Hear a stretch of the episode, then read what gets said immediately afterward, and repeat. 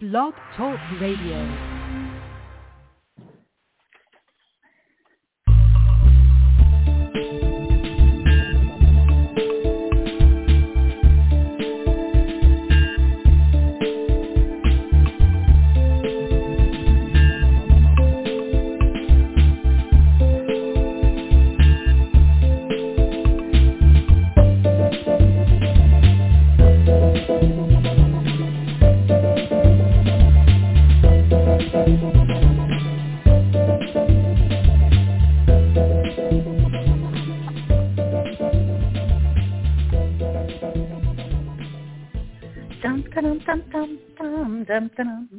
Well, good evening, everybody. It's Sunday, and it is, oh my goodness, it's April 18th. Well, do you know that in in the Northeast over the last couple of days, there was some major snowfall in certain areas. Oh, major, I don't know. It's all relative. But in April, yeah, yeah, yeah, yeah. That's okay. Fresh, crisp air. April snow brings May flowers.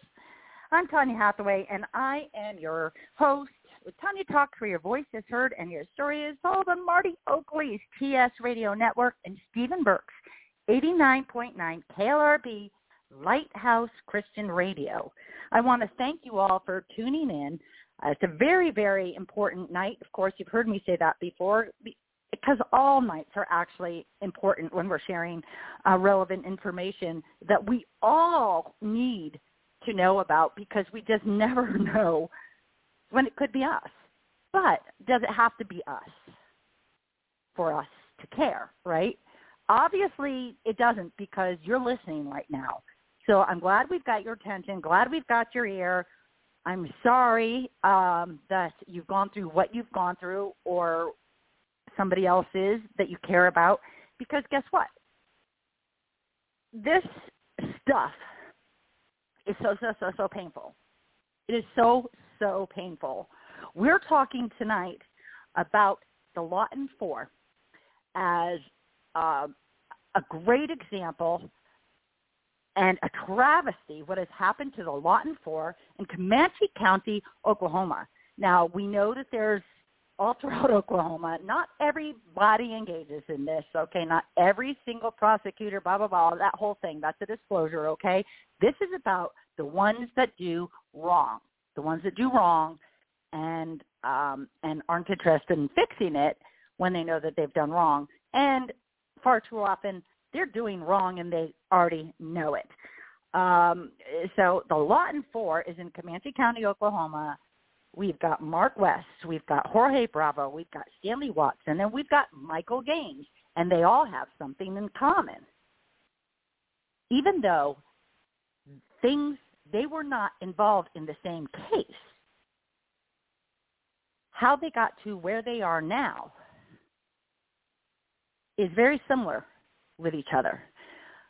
Uh, I want to say hi to my mom first uh, mom in New Hampshire. Hi, mom. Thanks for listening. Love you. So good to see you on Easter. So thanks for listening and being supportive. Um, I was speaking with um, a woman, a mother. It's not just a mother who can have these feelings, but I was speaking with a woman not too, uh, well, earlier today. And we we're just talking about uh, a matter that involves, you know, her child, 17 years old.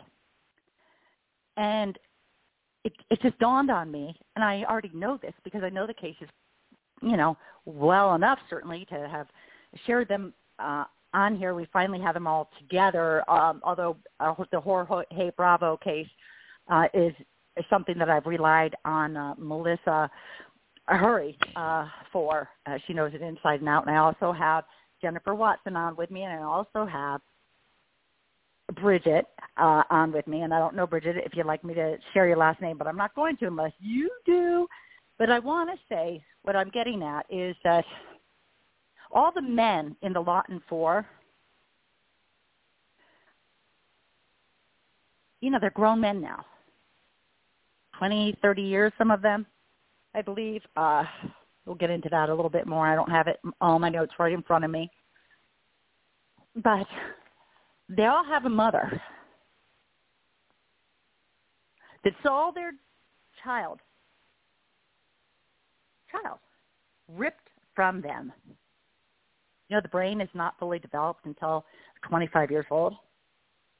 The mothers and others that care, love, fathers, I don't know who's in the picture, who isn't, um, fearful because a common ground here is trickery, is coercion.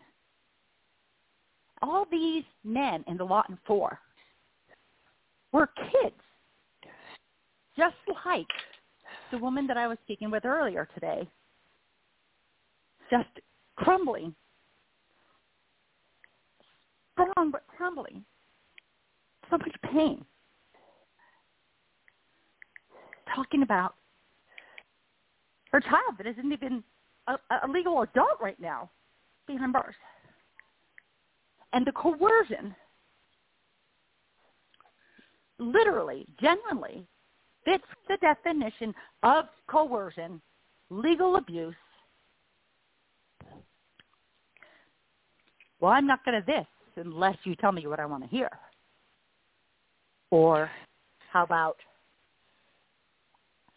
listen, you just go in there for a couple of years and I'll come out and I'll get you. They're men right now. They are decades older. Decades older. You've got one man out of the Lawton Four, Michael Gaines, who refused to admit, I've got quotes around that, his guilt. And boy, has he paid the price because he didn't fall in line. But guess what? The other three are paying the price too. So what's the difference? They fell in line. They believed what they were told. They were coerced. Parents were told you know, and they were told that that uh you could get the death penalty. You, you know, you're going to be, you know, you're going to get the death penalty. They send somebody from uh death row to scare the dickens out of a kid. That really, that that charge, whether it's incorrect or correct, and they're incorrect, by the way, has nothing to do with if it was a true charge, if it was true guilt, still would not warrant that charge that would warrant a death penalty. This is crushing. It's absolutely crushing. And this is happening every day, folks. It's happening every day. And everybody comes out of it differently. But we need to pay attention to each case individually. We need to stand up strong and discuss reform, second chances. We need to uphold the Constitution, the laws that are put in place, so that none of this stuff would happen, so that you don't have an attorney coercing you, lying to you, literally lying lying to you, lying to you, because this is what the prosecutor and the judge have decided this is what's going to happen today. Okay? And this is not okay. It's happening throughout our country. Oklahoma has got to, we need to be very careful how we go forward with this. We need to make sure that we are building allies and not enemies. It doesn't mean we're not afraid to call people out, but we need to be very strong with our voice. Try not to be emotional. Ugh, that's so hard. But it is the facts that do the best for us. And the more people that will talk about this, that will stand by this, numbers speak. With that being said, uh, I want to welcome uh, Malissa Hurry. Thank you. Malissa, can you uh, just share a little bit about yourself? Hi, Tanya. Thank you. My uh, my name is Malissa Hurry. For those that don't already know me, and I am I, I am in the state of Connecticut. I have been in the legal field for uh, 23 years now. I currently uh, work at the Office of State Ethics at the Capitol in Hartford, Connecticut. Before that, I did I worked for 17 years at a private law firm, and also in Connecticut. We practice criminal and family law. And right now, I'm finishing up my master's in criminal justice at Central Connecticut State University. So along the way, I've become interested in excessive sentences and wrongful convictions. It's a problem in our system. It started with me recognizing the number of cases that are plea bargains, and it just kind of snowballed from there. And so I try to advocate for individuals that have been injustice by the system. Thank you very much. And and and Bridget, would you like to um, would you like to introduce yourself and however you would like to, and uh, and just uh, let us know, let let our listeners know uh, what you're involved in and what brings you uh, here, and anything else you'd like. Okay. Well, my name is Bridget, and I am an advocate for Michael Gaines as well as the other gentlemen um, in hopes of us getting some kind of justice for all four of them in their cases. Okay, thank you very much. Um, yeah, you know you, you you know details. You know many details about these matters. I'm correct. There's similarities, yes, in in their cases. Um, things that are very concerning. Um, if you were to hear it, I do believe um, that's very interesting for the four of them. And that's what brings us here today. Okay, Absolutely. and we have Jennifer Watson. So Jennifer, would you like to introduce yourself and uh, and then we'll we'll start on uh, on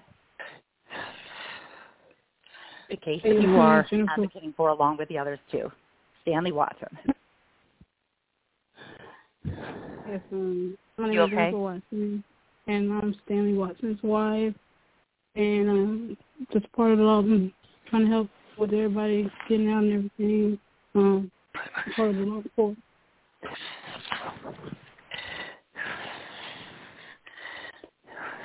Okay. You all right? Yes, I'm okay. Okay. These are these are tough, tough subjects.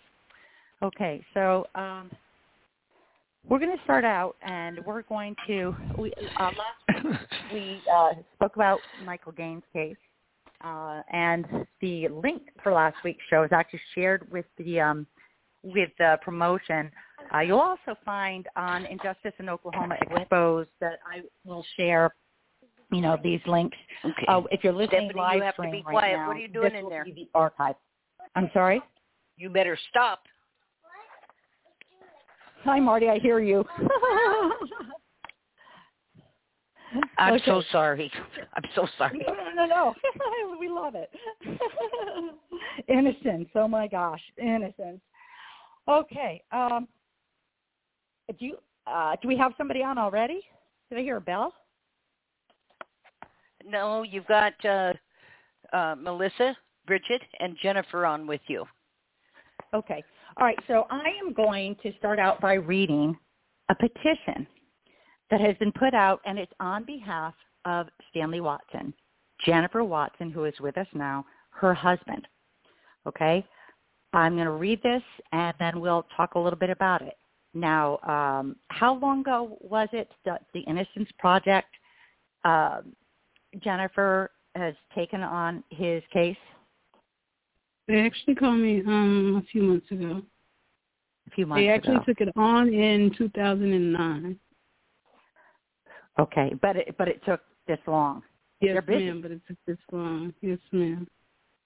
I mean, what did it feel like when you heard from the Innocence Project? Because they do such a good job, and it's kind of like when you go to a really good doctor, it's like you want them to take their time, even if you're waiting around. Kind of like you got to deal with it because when you're in there, you want the best of that doctor, right? But um, what did that feel like when you finally, when your number came up, and when his number number came up? When his number came up when they actually called, I was surprised. It was it was out of nowhere, and I didn't know who she was at first. And she started telling me, and it was I was excited. I just knew she was on my husband's case, and he was gonna be getting home, coming home soon. But we're still waiting patiently. Okay. But it's there. It's It's it's, it's now existing. Okay, Yes, so bear with me because what I'm going to do is um, I've got this on my computer, but I have it set up in different pages. So I'm going to start reading this. There will be a brief pause as I move uh, to different pages. Okay, so this petition is on behalf of Stanley Watson. Okay, on September 24th uh, through 25th, 2000, year 2000, at the age of 17, Mr. Stanley Watson was charged and later sentenced to life with parole for a crime of which he didn't commit. Seeing that victim, Austin Austin Hatcher is the victim, was a young was a young white male. So the implication here is uh, sadly uh, it does exist, and in Comanche County we do have other colors that are wrongfully convicted as well, but it is largely outnumbered by the African American race. Okay, so we cannot deny that because those numbers are supported. Um, okay, the investigation and all procedures the county sheriff's department and investigators took along with the district attorney's office were totally racist and prejudice, prejudicial. Stanley never stood a chance at a fair trial. The witnesses, Alonzo Horn, that they were in a lot of word in a lot of words, they were being forced to testify to a lie because the district attorney had threatened them that they had not testified to what they wanted. Then the witnesses uh, were going to be tried with the murder. This took place on the stand, and the jury, the jury heard it. The jury heard it. However, still, Mr. Watson was convicted, and his name was. Now I'm going to switch to the next uh, page, so bear with me. This is very important because this summarizes uh, the case. And the, and the number one key to remember there is if there is a claim of innocence, right, and we understand this to be innocent, there's not anything that can prove. No DNA. There's no there's no smoking gun. There's and, and so much so much more. But yet, this is what the district attorney wanted to happen. Okay. They had hundreds of other witnesses to talk to. The judge granted it to him, to the prosecutor. Okay. The judge granted this to the prosecutor. This entire case was filled with racism and prejudice. All they knew was a white young man uh, was dead, and they were going to convict someone for it. That someone was Mr. Watson. And with the fear they placed into his friends, who were also very young, none of them stood a chance against the system. You hear that? None of them stood a chance against the system. Now, moving to the next page, bear with me. a little slow. I'm doing it on my computer. Thank you for your patience, and I'm sorry. I know it's not good to have that uh, idle time, but here we go. Um, okay, I hope I'm doing this in order. Uh, Mr. Watson asked what was going on. Guthridge informed Stanley. Who is Guthridge? Jennifer? Um, the I believe the the lawyer. Public defender? Mhm. The public Okay. defender. Sorry. Yes. Okay. No, thank you. Guthridge, I just want others to know.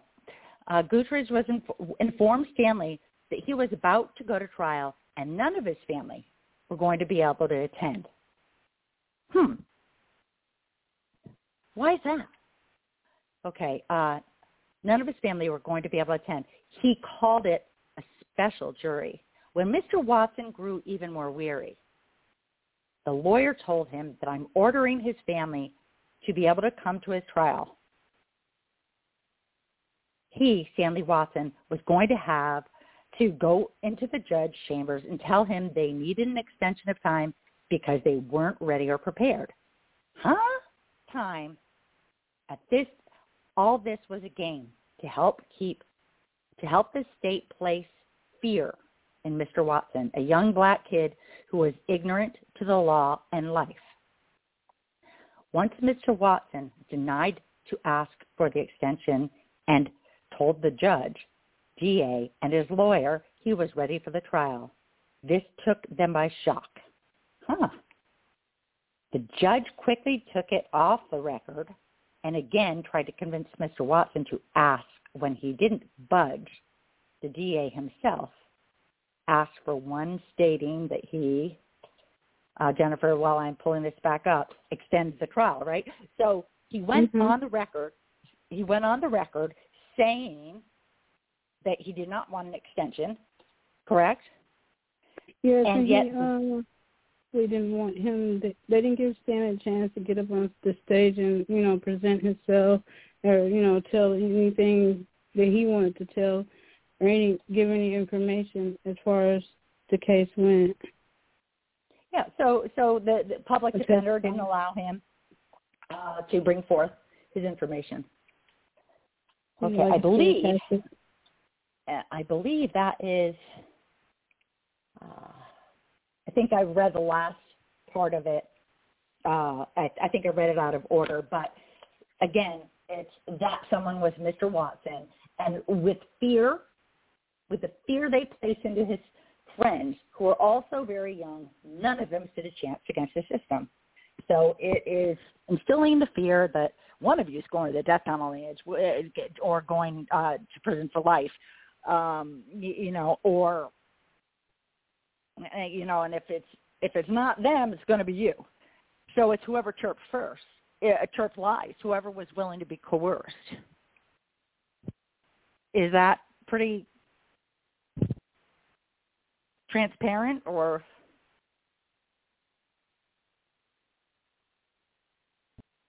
Jennifer? Oh yes, ma'am. That is Okay. right on, pretty much. Yes, ma'am. So okay. So um and now uh Malissa and and and and Bridget, you can feel feel free to, you know, chime in here. So, you know, let's talk about I know we have to be careful because, you know, we have to not get into certain details because we want to make sure that there's no error in details whatsoever. Um, but as far as what he was charged with, can you share with our listeners what he was charged with? He was char- charged with first degree murder. I'm sorry? First degree murder. Okay. First degree murder, life without parole. Life without parole. Yes, ma'am. Life without parole, first degree murder. He's innocent. Is there any DNA that you're aware of? There was no DNA. No DNA. Uh, were there any witnesses uh, to the, uh, as far as putting Stanley Watson in this place? No, nobody could actually put him there. They just they knew he was out there at the party, but they could not say that he's actually the one that did it. Okay. And and this isn't coming from the standpoint of well, if you can't prove it, then I'm not guilty. The the fact is he's not guilty. So we know that public defenders do get people that are guilty and try to give the best deal for them. That's if you're a good, you know, legitimate public defender, right? You know, and a lot of people don't really like really good, legitimate public defenders. But in this case, you know, you've got a man, your husband, who is um, not guilty, and yet the uh, public defender isn't even trying to act on his behalf, and instead he's having, uh, uh, likely he's having um, exculpatory uh, evidence uh, withheld, as you shared. You know, your other these other people were not allowed to testify. He wasn't allowed to testify on his behalf. So that is his defense. He is being Yeah. denied exculpatory evidence. He's being denied that. They said no. They took it off the record that he was ready to go and he wanted to speak. They took that off the record. I mean, these are high crimes, people. High crimes, not by Stanley. Not by Stanley. These are high crimes of those that are either appointed or elected into office, whether it's a judgeship, prosecutor, public defender. They're all getting paid from the same pocketbook, people. Think about that. Think about that. Let's move this along. Let's move this along. Um, and there's more reasons than that for it. Okay, so um, how so he can't really go up for a commutation when he's got life without parole. So what has he tried to do? I mean, He has the with parole. he And has he did try to go. Yes, we did try to do the commutation thing um last year, and he got denied. Mm. And do they, um, when he got denied, was that the first time? It's me. Three. How old is your husband now, if you don't mind me asking? Thirty-eight. And actually, he has tried. Oh, he's tried three. That was actually his third time, and that was the first time since we've been married. Uh, as as far as him trying for commutation. Okay. And how old is Stanley now? Thirty-eight. He's 38. So he was charged at 17, Mhm. 27, 37, 38. 21 years. Thirty-seven. And uh, has there been an attempt for a new trial? And I imagine there has. I didn't hear you. Uh, An attempt for a new trial. Was there ever an attempt made for a new trial? Was there an appeal? Because he actually took a deal, right? yeah, and they denied it. Right. So when you when you when there's a plea bargain and you take a deal, then you're also taking an appeal off of the table unless you can prove coercion. Supposedly, unless you can prove coercion or you know a- under duress. Seventeen year old, you know, facing life without parole, eh, uh, you know, or the death penalty even. Um, Can I can I ask a quick question? Do this is. Malissa. Do you mind if I jump in for a quick second? I'm unclear. I am unclear about something. I wanted to ask Jennifer. Was Stanley um, convicted at trial, or did he plead? Uh, I thought he was convicted at trial. Yeah, he didn't Of- get no deal. There was no there was no, No deal, deal. thing for him. oh, okay, Yeah, okay. Thank she you for had- clarifying. And so, I think she yeah, did. because with the Innocence Project having taken his case, it seems to me that there's some items in, that were involved in Stanley's case where some DNA could come into play that they never truly tested. So that's why I wanted Mhm. to ask that because with the Yeah, Innocence she had, Project taking his, yeah. Okay. Yeah, so okay, so we get- have, so he denied, he denied his guilt from the very beginning, just like Michael Gaines did. Is that correct? He stands by I his innocence. Stanley did maintain his innocence the whole time, and he still does stand by that. But he did Okay. not have anything to do with that crime that happened that night. Uh, uh, under understand? No, I mean I understand because we had a couple shows specifically about uh, Stanley Watson, and if anybody wants um, to listen to those shows, um, please uh, definitely feel free to uh, um, message me uh, from the Facebook page Injustice in Oklahoma Exposed. Um, I'll, I'll I'll find them and I'll put them up there too, the individual shows. But right now, you know, the purpose of uh, last week's show and and and this week's and whatever it's going to take is to tie things in together. So we have two men that um, they were young men, they were kids that they um, said, no, I am not taking a plea deal because I didn't do it and you're not to you're not to scare me to death. I'm I'm innocent and believed in the system. Believed that if they're innocent, that there's no way they can be convicted. Isn't that the way it's supposed to go? You know, access to justice isn't that what it says on the uh, you know when you walk into a court, access to justice right on the walls? I don't know. It depends on what your court you're going in, I guess, or what county. Okay, so uh, the other two matters with Jorge Bravo and with uh, Mark West, they took plea deals. Is that correct? Yes. Um, Jor- no, Jorge was was convicted, pleading out to manslaughter in 20 years, but ended up with with a life sentence instead. And he Right, was yeah, he was not courtesy repre- of, he was uh, not represented by a public defender. He had private counsel. We know who that is. Kensu Dorfel. Okay, and we're going to Absolutely. And she ties in Kensu Dorfel.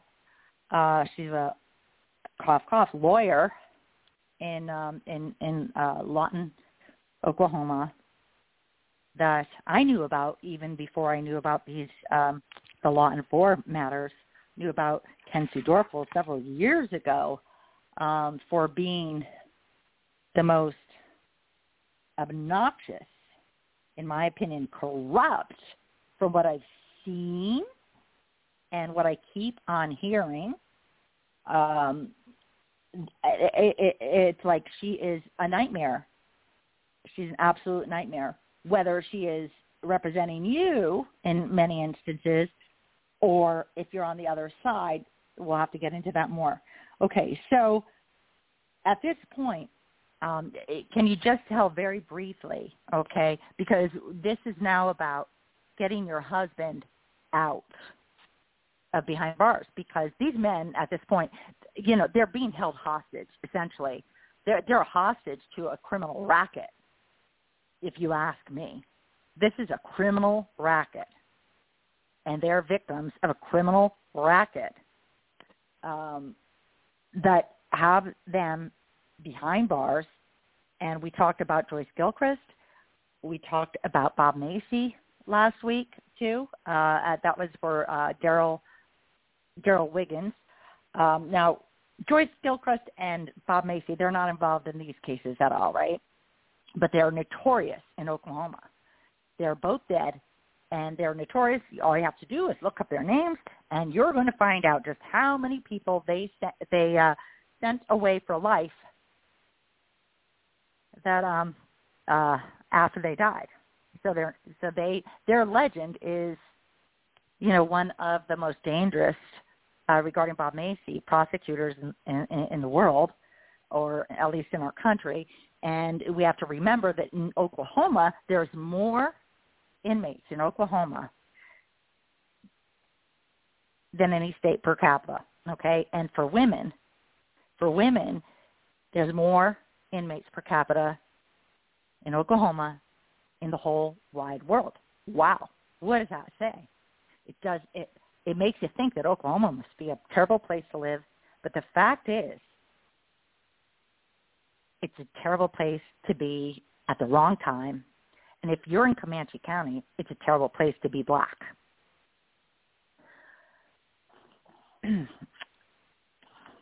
so we need to make what's wrong right. Um,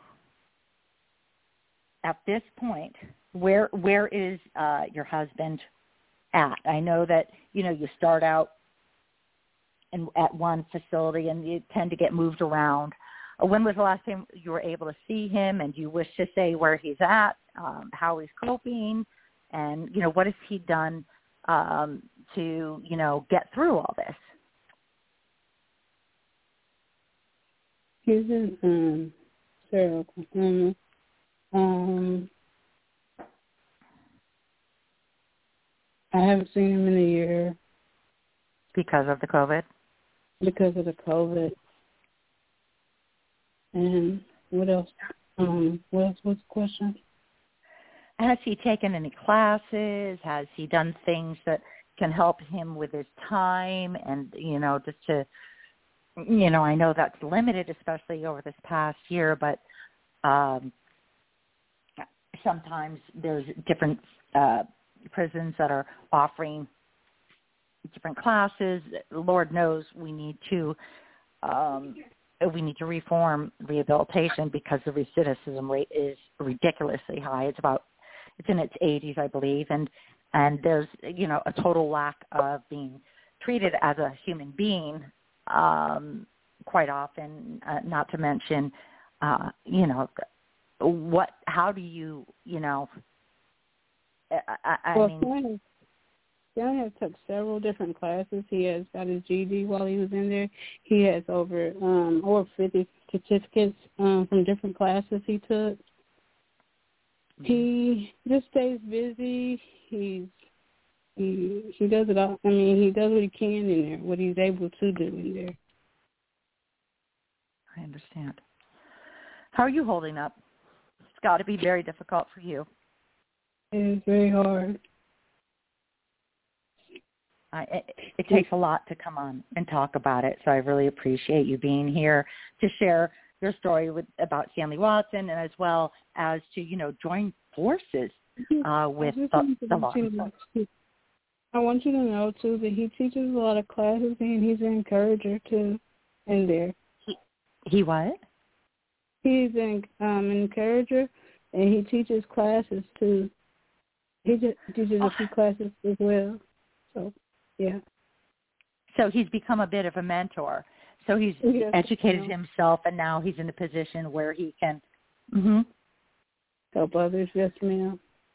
That's it takes a lot to be able to pull yourself out of such a horrific situation. Again, listeners, innocent, innocent, okay, innocent, innocent, behind bars for 21 years, innocent. This innocent. is Malissa again. Can I ask Jennifer a question? I was Please. Mm-hmm. Okay. So I know that um, I'm here again on the Innocence Project because it's very interesting, I think, that they have taken this case. Jennifer, do you know, is this because of the, the uh, I mean, from what I can understand, there was no DNA on any of Stanley's clothes, his shoes, nothing. There was nothing that was tying him. All, all was- his stuff was sent in and nothing came back with no DNA. No blood, no single DNA. trace, no blood, no anything. And this was a stabbing. What they had was so, witness, coerced witness, witness statements, Yes, and that's what that's another thing I wanted to bring up because they th- they bullied and they threatened witnesses, as far as I can tell, which is which is a common Yeah. denominator in these cases. Let's say that mm-hmm. because this is common in all of these cases, and they they take young people or you know even not young people but people who have crimes or situations that might get them in some trouble, and they use those people and they intimidate those people to say what they want them to say.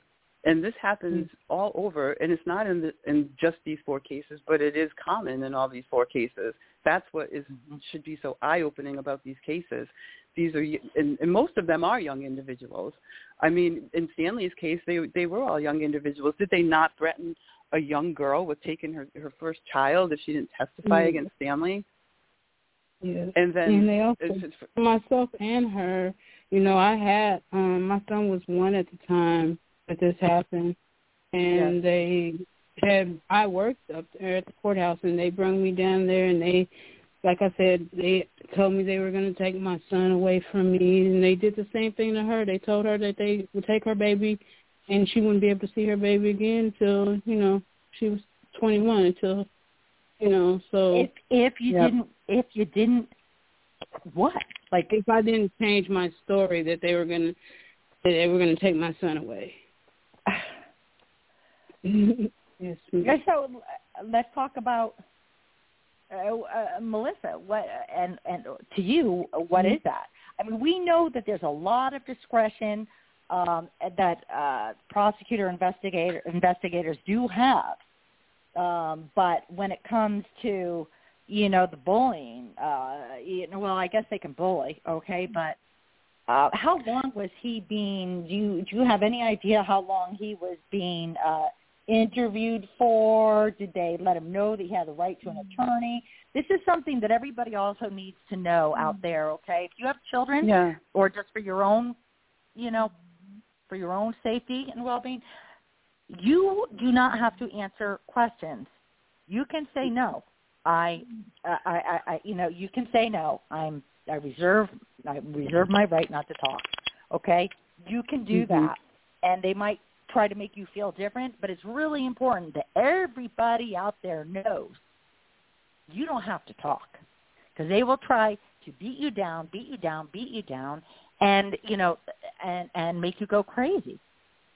I, I, Yes, I mean, that- go ahead. because th- because they don't only intimidate, they lie. They outright lie They lie. to people who don't know what their legal rights are.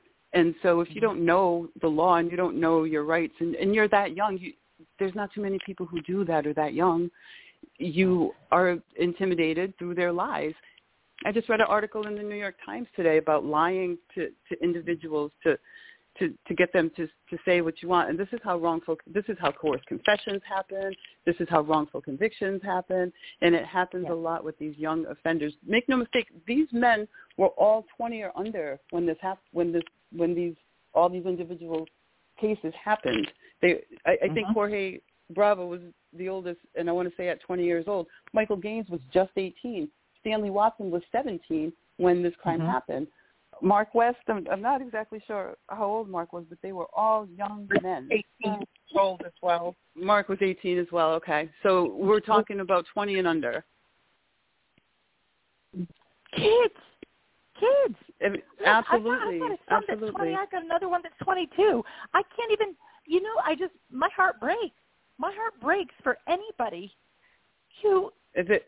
Is there were other commonalities that happened? I mean, there, Jorge Bravo's case is, uh, is an interesting one because originally, um, his he was he ended up being convicted of um, I believe it was first degree murder, but at at first there was an offer on on the table of the charge actually was conspiracy to commit robbery with a dangerous weapon. So what do they do? They go seek out the man who owned the gun that was used in the robbery, and he had a charge hanging over his head. I believe it was a statutory rape charge. Now all of a sudden they have him and the driver of the car who can point the finger at Jorge. So there goes that, and now now it's a murder charge because now we have now we have our witnesses who will go along with our story, and now we're going to charge you with first degree murder. I take such issue with this and snitchers, snitches. It's, uh, uh, it's like all it is is basically bribery, and yet it happens Sure all the time. It really is. They But- they take in Michael Gaines's case, the, the two co-defendants. How is it that that um, Michael Gaines is in is in prison life life without parole, but the other two who masterminded the whole robbery are out? But there was another commonality there too, because I believe one of them was also represented by Kinsu. That's correct, right, Bridget? That is correct. Yeah. But that's also a commonality with Stanley because Ken Sue also represented his co-defendant. Uh huh. He's- That was was that Alonzo.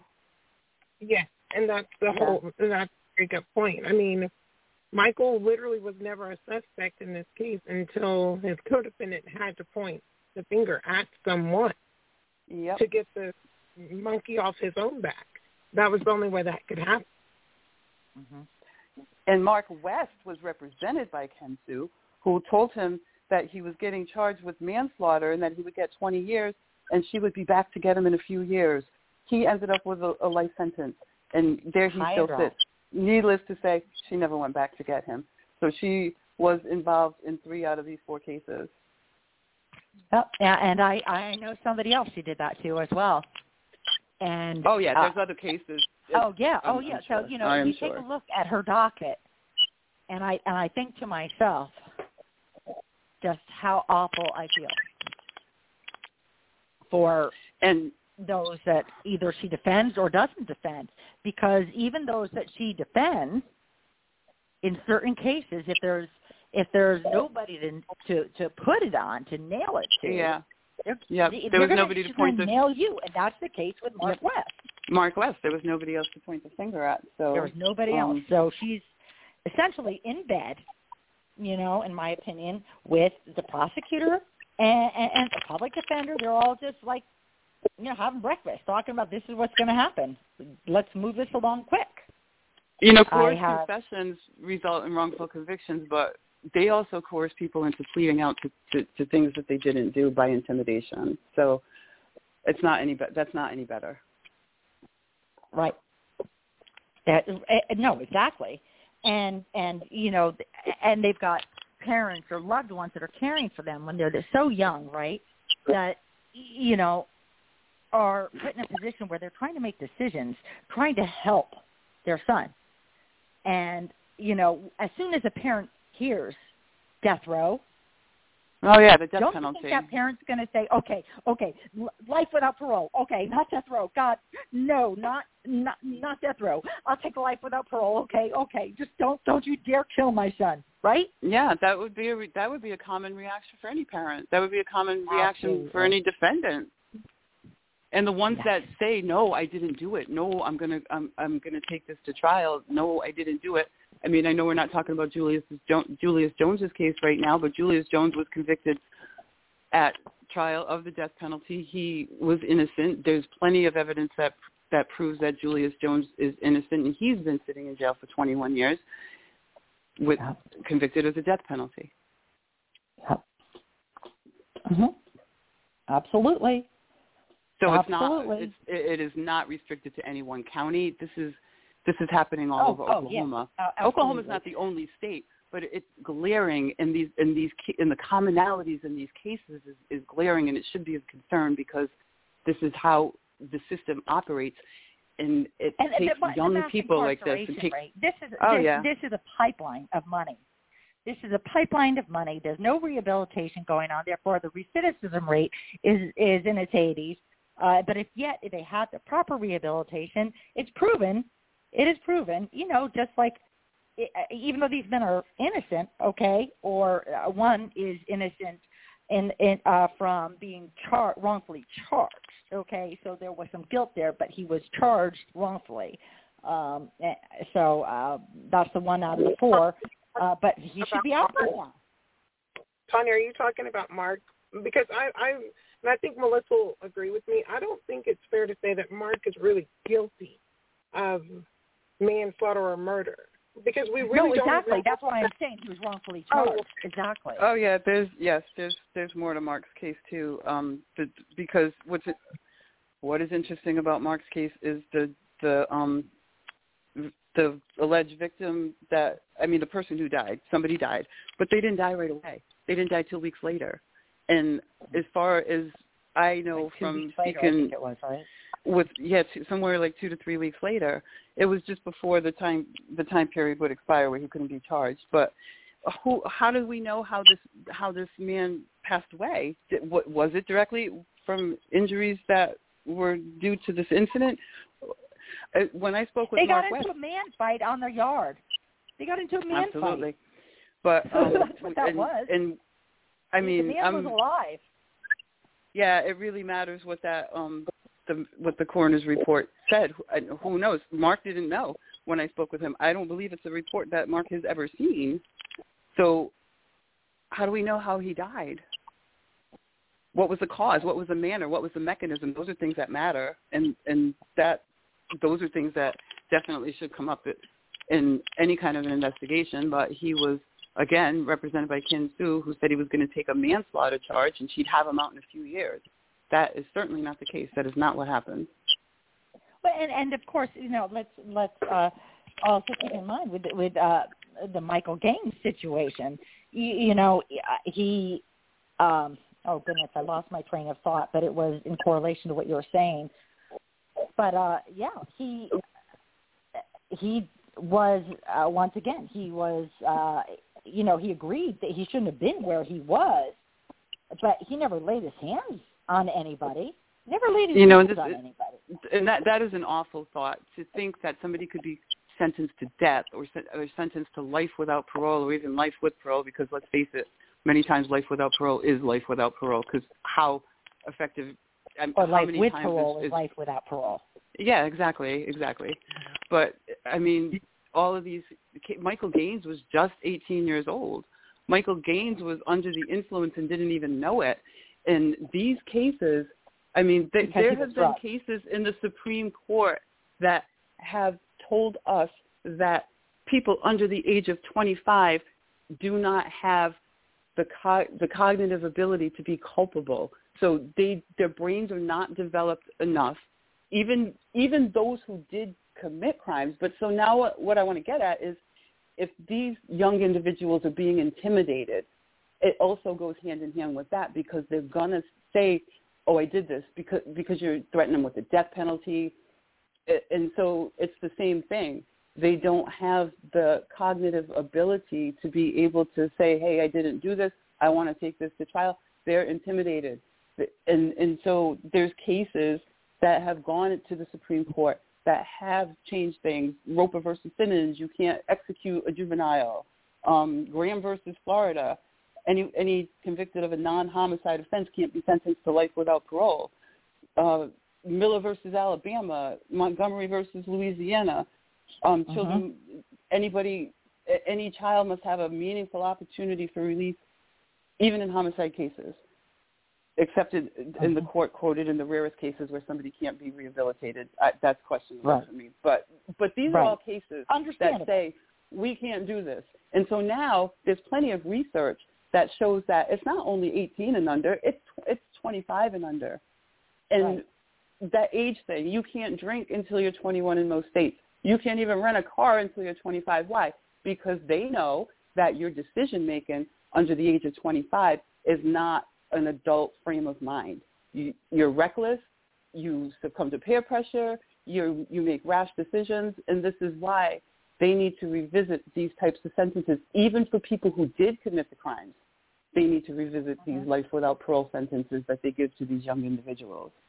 But Well, in and- these and cases, they use their your, age. Your public defender.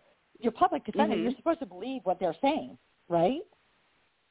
Well, you're supposed Let's to believe what they're saying. I know. I know many good. I, I say it all the time. I know many good public defenders that represent their clients the way they should I be know, represented. But that. My disclosure is this doesn't but I always everybody. say that. Exactly. I always say that because I don't Yeah. want to say that every public defender is bad. But in these cases, they sold their all their clients out, every one of them, because they worked with the prosecutor and the judge. And make no mistake, they work together all the time. So I've seen instances. I was around a criminal courtroom for 17 years. You see instances where a defense attorney or a public defender will say, "Okay, well, you know, we'll we'll give you some years in this case, but in this other case, you've got to give me a break." So they're selling one client out to, to get a break for another client. These things, these kind of things happen all the time, and I like to call it the well-oiled machine because in many cases there are many public defenders who only want to appease the prosecutor and the judge to keep things Mhm. going smoothly, and who suffers for Yeah, that? The they're, client they're, who they're in the same party every day. Let's face it. They're, you know, uh, you smooth it up with the clerks, you know, uh, you know, get my stuff going faster. You, you know, I, I mean, the clerks, people don't realize how much power the clerks have, by the way. It's very important to treat the clerks with the utmost respect. They get to decide what the, what they're going to show the judge in, in essence or bring to the judge's attention you Mhm. know the in camera um then camera reviews and you, you know uh looking for a um a change of venue and whatnot so it's really important to remember anybody that is dealing with any kind of cases i don't care what kind of case it is you make friends or at least treat that clerk with respect whether you like that clerk or not um, because they have more power than you can ever imagine. Am I right? Oh yes, they do. They do.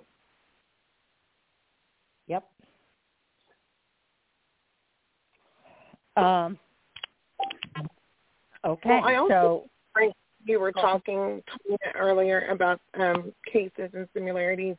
I know for sure in Mark and Michael's case, because they both did a guilty plea, that neither of them were even none of the benefits of not pleading guilty was explained to either one of them. Now, I know Mark as can sue if he could withdraw his guilty plea, and I know Michael uh, wanted to withdraw his plea. And of course, like and Malissa said, Kim Sue just told him to take the time and she'll come back for him. But Michael's lawyer completely just disregarded it. He didn't even respond to it. He didn't help them. But neither of them knew that if they, you know, pled guilty, they lose so many rights to even yeah, try you to can't defend appeal. themselves. Mm-hmm. And I think that's But really you can unfortunate. go back later, and you can claim the duress and and and the coercion. well, now then you And how- can. but I mean, yeah. How easily is that done? All If right, I told know. Mike- Good luck with that. He was appealing out of time. That's what they keep telling him. You're appealing out of time. There's a time bar. And um, you know, how do you get around a time bar with these people? Because they're saying you have at least one year to do that. But if he doesn't find out anything until four years later, that would benefit his case. I mean, how do you tell it someone that start you the have clock to, all over again. It's supposed to start the clock all over again. what's supposed to be is not what's happening though.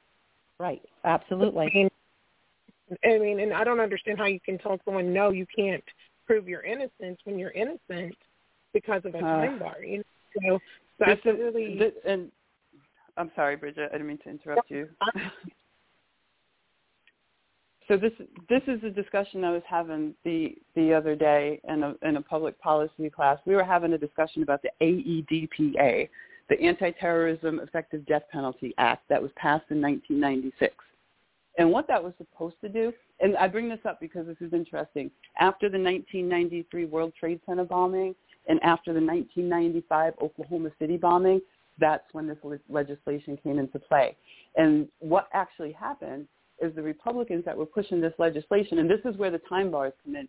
So you have a year to to um, appeal, and and you have there are so many bars because if you have um, evidence that could prove your innocence, but that evidence was available at, at, at state trial, but you didn't introduce that evidence because you didn't have a you didn't have counsel that was effective and competent enough to introduce that evidence for you. Now you're barred.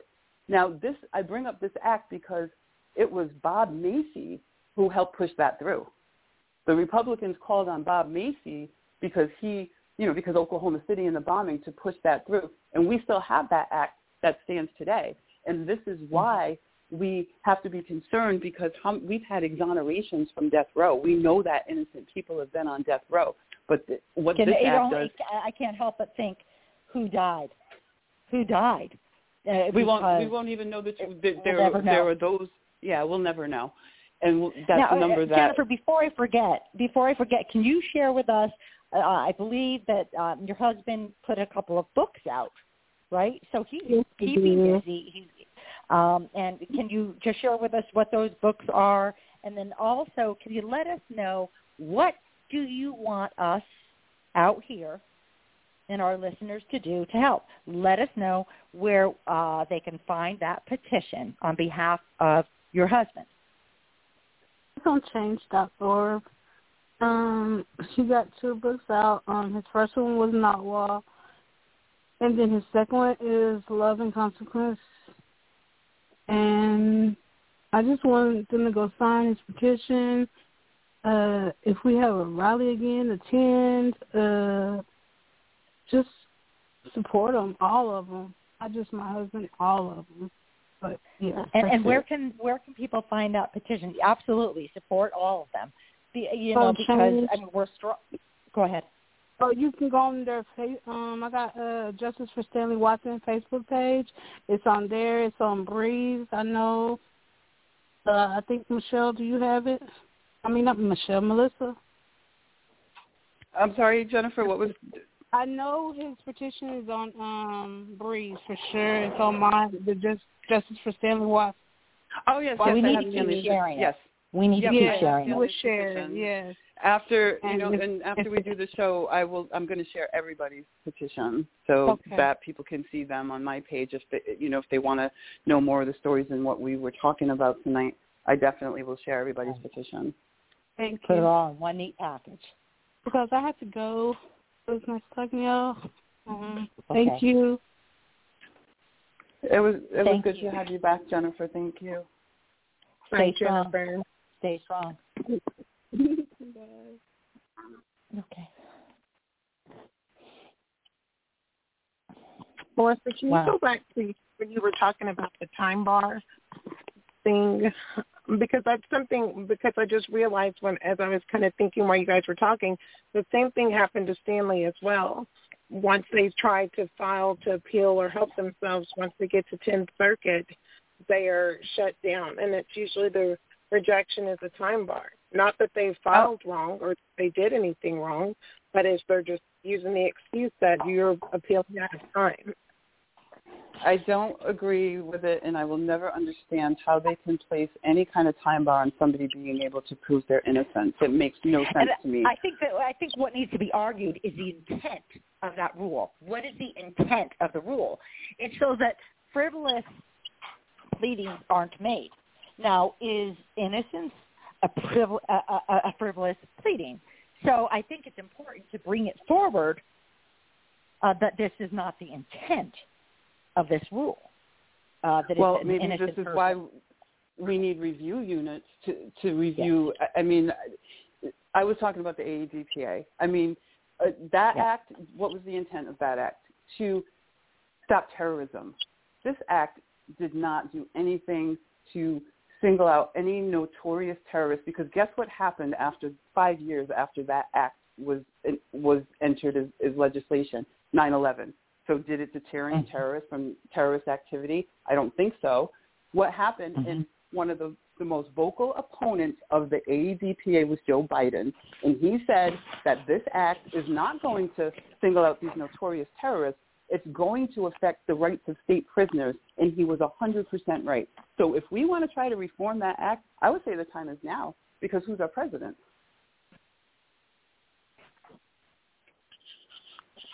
And One I hundred- ju- and another interesting thing is when I was listening to Julius Jones's stage one commutation hearing, and they had a discussion before before the um, actual hearings took took place. Larry Morris, who's a member of the uh, Board of Pardon and Parole, said there should be no time limits on proving one's innocence when their when their life is at stake. So now, you know, we're dealing with death penalty cases in that in that instance, but that is the key to, to even these time bars because there shouldn't be any time bars when somebody can prove their innocence. That shouldn't be how the system works. It's, there- right. That's not the intent, and that can be argued and argued and argued. That's got to be argued, and and and, there are. I, It's I, I be mean, people have won, but once again, I, I you know I believe here I go with the constitutional, uh, you, you know views. Okay, is you know sometimes I think when we try to uh, fight the court using statutes and rules and this and that and the other thing, you got to go to the Constitution because that trumps whatever you know rules law says whatever that and and that is due process. It's called due process. There's no due process if somebody can prove they're innocent. But somebody's saying, "Nah, you missed it by a day. Sorry, sorry." No, that's where we need to use constitutional law. I am so hung up on that. I'm so hung up on it because they will beat us at their own game eh, because they're constantly uh, making rulings when it happens, not constantly, forgive me, making rulings that they get to recite the bad rulings that get their agenda taken care of. So, you know, they'll be able to one up us on their rulings and and uh, whoever's uh cited uh, you, you know and, uh, no problem. They'll they'll be able to outdo us. But if we use the constitution now does it mean that they're going to do anything different? I don't know. But at some point people do win. And i think that using the constitutional process due process due process, due process, due process. What is due process? I know what it's not, and it is not denying somebody the right to prove their innocence. No, and that's what, and what things like the ADPA, that, that's what's taken away is, is due process rights when it comes down to it. So Mhm. what we need to try to do is reform some of this legislation that we know, or this act, in this case, that we know is not working. It's not working. Mhm. It's not serving its intended purpose. It, it didn't deter terrorism. Mhm. That was that was its purpose to deter terrorism. It didn't do that. Exactly. So, I mean, you have, you know, we talk about um, sentencing young adults to life without parole. The Sentencing Project had a study that shows that one out of seven sentences are life without parole sentences. We have a number of individuals who are in jail who have been there since a very young age, who could very well be rehabilitated. They're older now. They age out of crime. We need second look legislation to revisit these types of cases if we truly want to reduce prison populations. I mean, where I am in the state of Connecticut, we don't have the worst prison population, but everywhere needs reform. There's other states that have, like Oklahoma, that have huge prison populations, and I would be, it would be curious to find out how many people in Oklahoma were serving life without parole sentences. I would, that's a stat I would like to know. Can I say something? um now like today as as right now they're um most of the young guys is like sixteen seventeen eighteen to like twenty one they're getting like twenty to thirty years just because they feel that they that since they can't do the life with you know life without they're giving them thirty years or twenty years at Comanche County now mhm I do feel like they're not. The problem that we run into here is because we know that we have this sort of a system in Oklahoma. I'm going to kind of generally speak there and how we do a lot of misconduct. They're not. They don't want to go back and review the cases because mm-hmm. they don't want to have they're wrong. And I feel like if we're going to talk about rehabilitating, and that's really something the state should look at, it starts with the prison because you tell us that prison's yeah. a rehabilitation. So I'm trying to figure out why we don't actually rehabilitate them. And the reason is because it doesn't make money for the state. That's the reason. Yeah. There is a book. I'm going to say this again. Look up the book. It's on Amazon, okay? And it's called Correcting Treatments in Corrections. It is by Michael Johnson and Rhonda Champagne. And uh, we've got to get back to working together on uh, there's an educational project that we're putting out, and it's all about in Montana, they were asked to work together. Now, Rhonda Champagne being the therapist, uh, Michael Johnson being, you know, a, a high up in the corrections department. So he came from his angle, she came from hers, and the, the book is absolutely amazing. Uh, you, you, seriously, this is the Bible to rehabilitation. Long story short, they did so well that in Montana, they went where they are where they were asked to do this for the state. Okay, okay, you know, with federal money. Okay, all right, let's do this rehabilitation project. And so they were just so amazing with this, and they rolled around with plenty of ideas, plenty of time, and he really like was so like, what do you mean we're gonna um talk about our feelings kind of thing? You know, what do you mean call them by their real name? All right, but ultimately ultimately it it was a tremendous, tremendous transition. The the recidivism rate went from 85% down to 15%. That's how good they did. You know what happened? They were shut down because that's how good they did. Other nonprofits that were uh, that uh, that were out there trying to get the business, so to speak, of this problem you know, uh, suddenly, you know, they weren't um, sending in money for elections and whatnot. It is a travesty that somebody's freedom, somebody's rehabilitation is navigated around money and politics. So if if we all can scratch our heads and wonder why, why don't they rehabilitate? That's why. It's money. And then we still have private prisons, they get fined if they do not. They get fined if they do not uh, keep that capacity to where it needs to be. And then let's talk about that little excess money that's being funneled in there. You know, look, we've been on, uh, you, you know, no visits for how long now, right? Well, how is the contraband getting in there? How, how's the contraband getting in there? That's another funnel of money. And if you think the warden doesn't know about it and gets a piece, in many instances, you're wrong. They do. It is a racket, and they're holding lives hostage. Rant over. I was going to say there, there's there's plenty of research that if you truly want to rehabilitate offenders, that there you know there's there's ways that have been proven very effective. You had mentioned recidivism rates.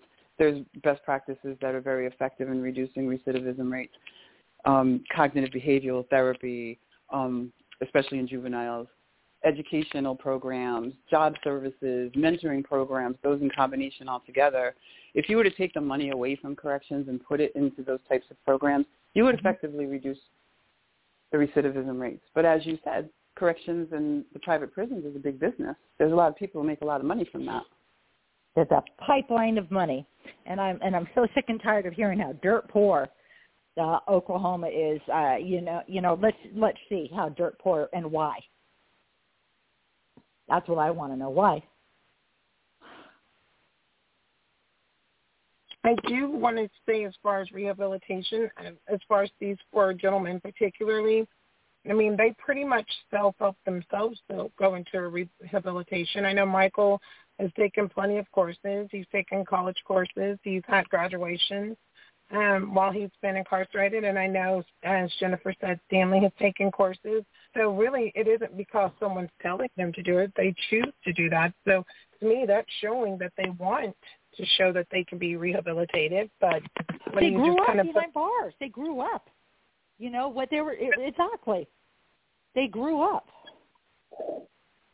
Well, I just I'm I sorry. don't Go feel ahead. Like, no, you're fine. I just don't feel like the four of them that I can speak of right now are exactly what the state said they were at the time they convicted Oh, ab- absolutely. They're not No. in need of They- rehabilitation. That's what you're saying, right? They're not those monsters that they were made out to be. Right. This is, I guess, we're talking about another another population other than the innocent men, you know, that grew up in prison. Well, the, these are all intelligent, very well spoken. Uh, I was going to say young men, but they're not young men anymore, and they're they're all very intelligent, very well spoken. Um, uh, again, I'm, I'll bring up Julius Jones real quick because he's on death row. There is no rehabilitation available to Julius Jones, but I can have a conversation with Julius Jones that will top any conversation that I can have with most people in the in the graduate program that I'm in. He's educated himself.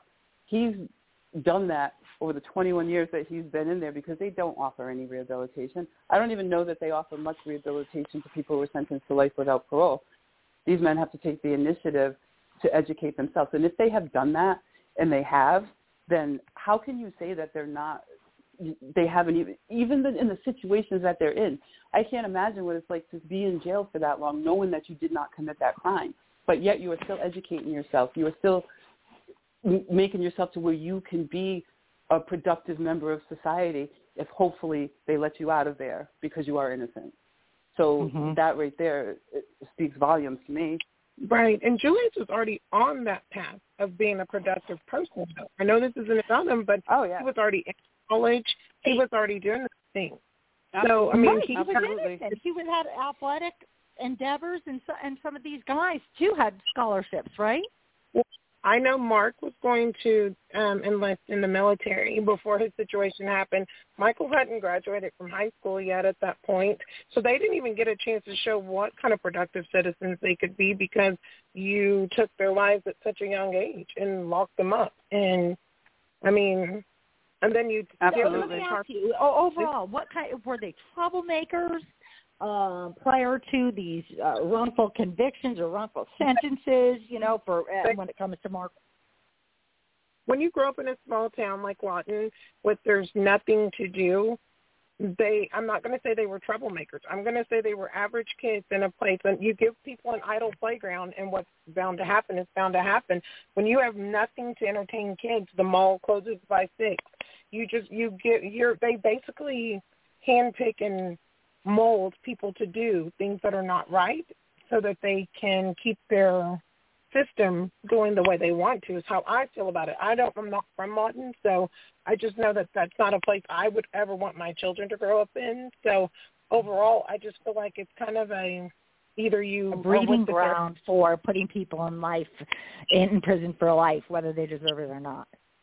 I, right, and I, that's exactly how I feel about it. But I'm just saying. I mean, I know Michael grew up, and he was the oldest, and he was always kind of the mentor leader for his family. So him being gone has really affected his siblings because of the fact that he was who they looked up to. So I mean, that's a really hard thing to deal with. Again, Michael is very, very supportive of his siblings, and they have all gone to high school and graduated. He encourages them to go to college to make something out of themselves because those opportunities were taken from them.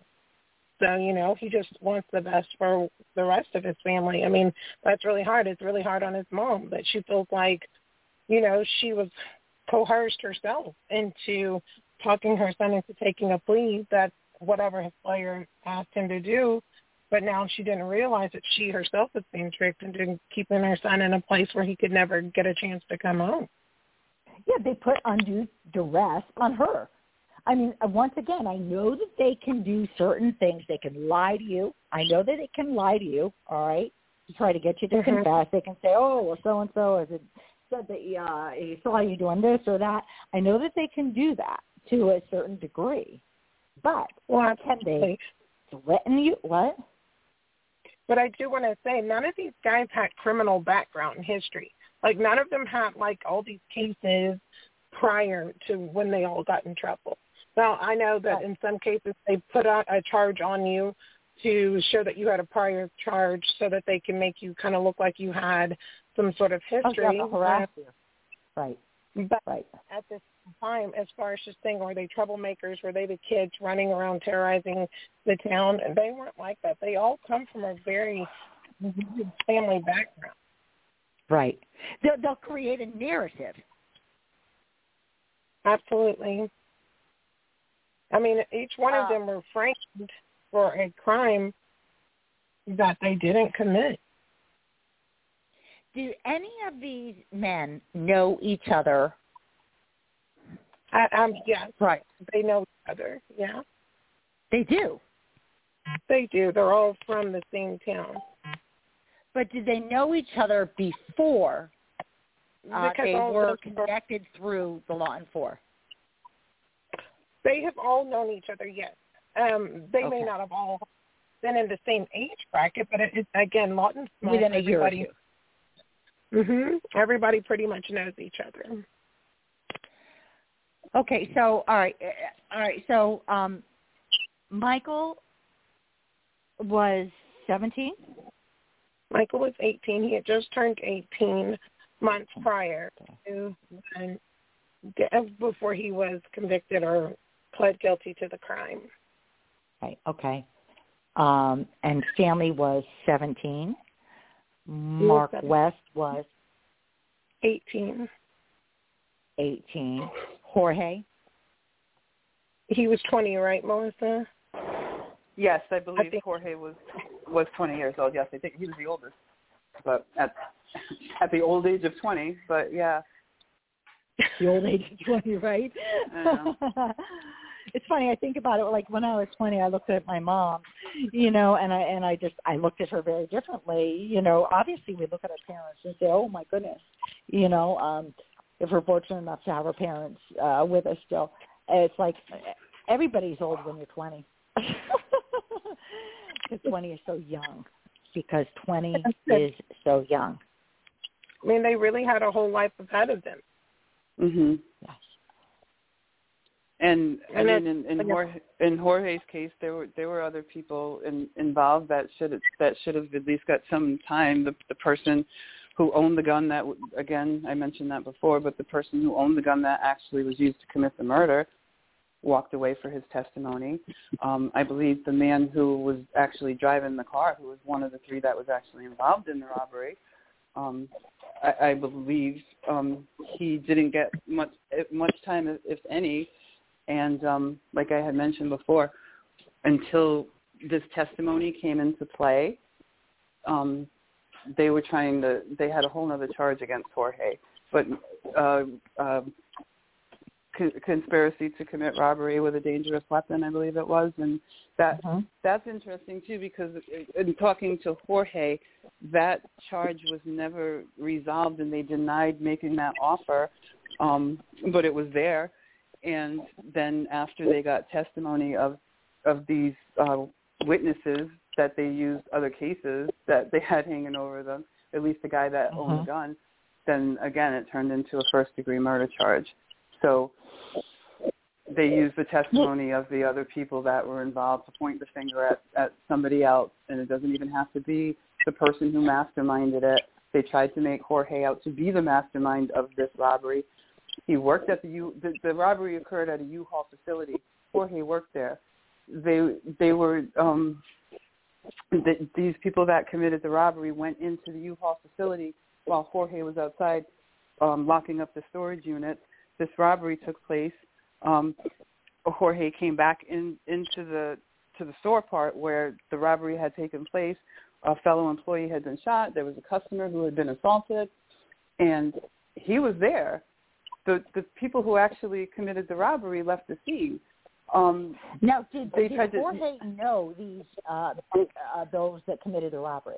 yes, he knew them, but what he Okay. didn't do was um, commit that robbery. They tried to say Right. that um, you know he was he had masterminded it. He was going to leave the keys on top of the safe so they can get in the safe. Nothing was taken from the safe. The keys weren't there. Jorge had the keys. There was um, Jorge worked there. There was cash that was always kept under that keyboard. That cash was still there. If he was if he had arranged this robbery and masterminded the whole robbery, then why would those things all still be intact? Why weren't the keys on the safe? Or so uh, and and he. I'm sorry, Well, I, that- someone was speaking. Yeah. I'm sorry. Remember, they closed early that night. So why would he orchestrate a crime to continue to happen? Remember, he said that it was raining really bad, and so they closed Uh-huh. early that night. So, but these people came well before they knew they were closing early. Yeah, So they why- came in and let, let's and so I guess there was some discussion at a party, and it was said that it would be an easy place to rob. So because he worked there, and they tried to make him like he was the mastermind of the robbery, but the robbery was actually planned and at the house of the person whose gun was used to commit the robbery and the murder. But that person didn't receive any jail time. That's the person who had a statutory rape charge um, pending, and so they threatened him with with that case, and he testified against Jorge.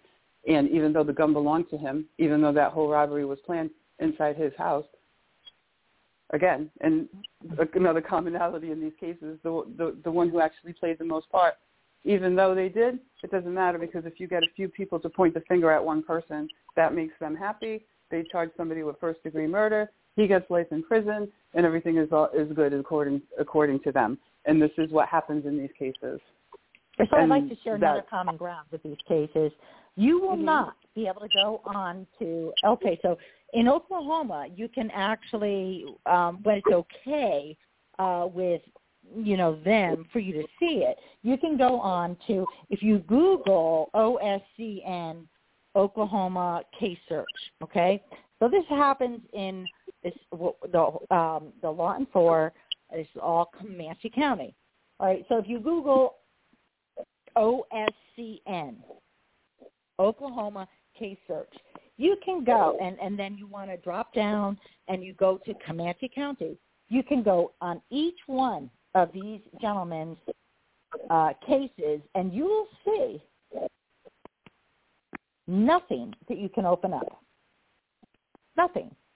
Uh, and even if like, okay, so it, it actually says in Jorge Bravo's case, even though it is written um, within the docket, but you cannot open up any document, okay? This is really important for you guys to know, all right? You can't open up any documents, but, you know, it, it shows judge unassigned. Well, how does a case that has been, that is considered closed, okay, in the state of Oklahoma, how does a case show up when you do a search as judge unassigned after somebody has been Jorge Bravo. How long has he been behind bars? So and, and my point is, my point is that um, I've seen this over and over and over again, where it makes it hard for you to actually do a search on a judge, on a certain attorney, in, in some cases, in uh, public defenders and whatnot. They don't want to be named. Their names get removed at times from the docket, okay, because they don't want you to easily be able to search them and put one and one together. And I've done this in many instances. I've, uh, you know, scoured through many different cases, dug deep. That's very typical. You know what else is very typical? A um, a misspelling. They miss. I was just going to say that even in Uh-huh. even in my state, I've caught cases out where because I work I work for Epic, so every now and then I have to look up a case that might have turned into a criminal case by someone violating the code of ethics. and Uh-huh. sometimes they w- they will misspell names if it's names of people they want they don't want really to be seen by the public. So yeah, I've caught a couple of instances spell where Jorge Bravo just fine, but yet they can't Mhm. spell like, for instance, uh, uh, Judge Miller. Yeah. you know, I it, there's it little tricks is that they use to to, to thwart that transparency. protect the I mean, you you have DAs who won't even produce the files to defense counsel. So how how are you going to expect transparency to the public if you're not even Right. affording the count the the uh, the opposing counsel the right to inspect those files, which they have the right to do. And we know that there's you two have cases you have public that defenders that won't even that won't even release the files to their own Yes, clients. or or or this or like Bridget and Mike's case, the the file was destroyed. Destroyed. Exactly. And then you have Or- so they say. transcripts- Right. Right. That's a good point. Uh, and then you have transcripts that uh, are very different than a recording that you might have taken, uh, where the message is very different. So you, you you- know, um, Yeah, when when, uh, when there's a will, there's a way. When you're corrupt, Absolutely, and then even in an, even in another county, Oklahoma County, how do you have people like Julius Jones and Richard Glossip still fighting to get the contents Right. of the files? they were both in front of the hanging judge Henderson. Correct, the hanging judge Henderson, who is now being investigated for sexual um, misconduct, who should have been investigated many many years ago, anyways. I know we talked about you know legislation that was introduced, but um, and I, is, apparently it's not making it anywhere this session in Oklahoma. But th- there was legislation, at least in death penalty cases, to to have these files kept for as long as these cases were active, and these cases considered active as long as that person is still there and up- in in the custody of the DOC. So Mm-hmm. you, to even have to have that Mhm. type of legislation, but and and to have legislation where the DA is required to produce the, these documents to produce the whole file. I mean that that's I mean, you part shouldn't of have the, to pay out the gazoo to defend yourself. Either. I mean, you Mm. shouldn't be denied your files, but also no, how, no, how much do these transcribers charge? oh a lot. transcripts. Yeah, those those are expensive, very expensive. And, you should be able to ask for a copy of the recording, but they won't give it to you. hmm So, so you can go in there. claim that justice is served and everybody had their day in court, and it, it is so far from the truth in so many of these cases. And I- the only thing I wish is that people will, will just see below the surface. I mean, you can listen to you know what DAs and attorney generals say, and of course they're going to take the position that oh, you know everybody has justice in our state, but that is not true. That is not true. Everybody's day in court It's can not differ just so far. It's No, not it's just not. sour It's- grapes. It's, not like, oh, got a raw deal and you just can't handle it. No. We're talking about people's lives. And we're not even talking about the prison conditions, okay? We're not Mhm. even talking about the unconstitutional, and inmates do have rights, okay? They do have constitutional rights. They're not quite the same as what we get on the outside. And what a shame when you're innocent that your constitutional rights are taken away from you. How nuts is that? Or certain ones.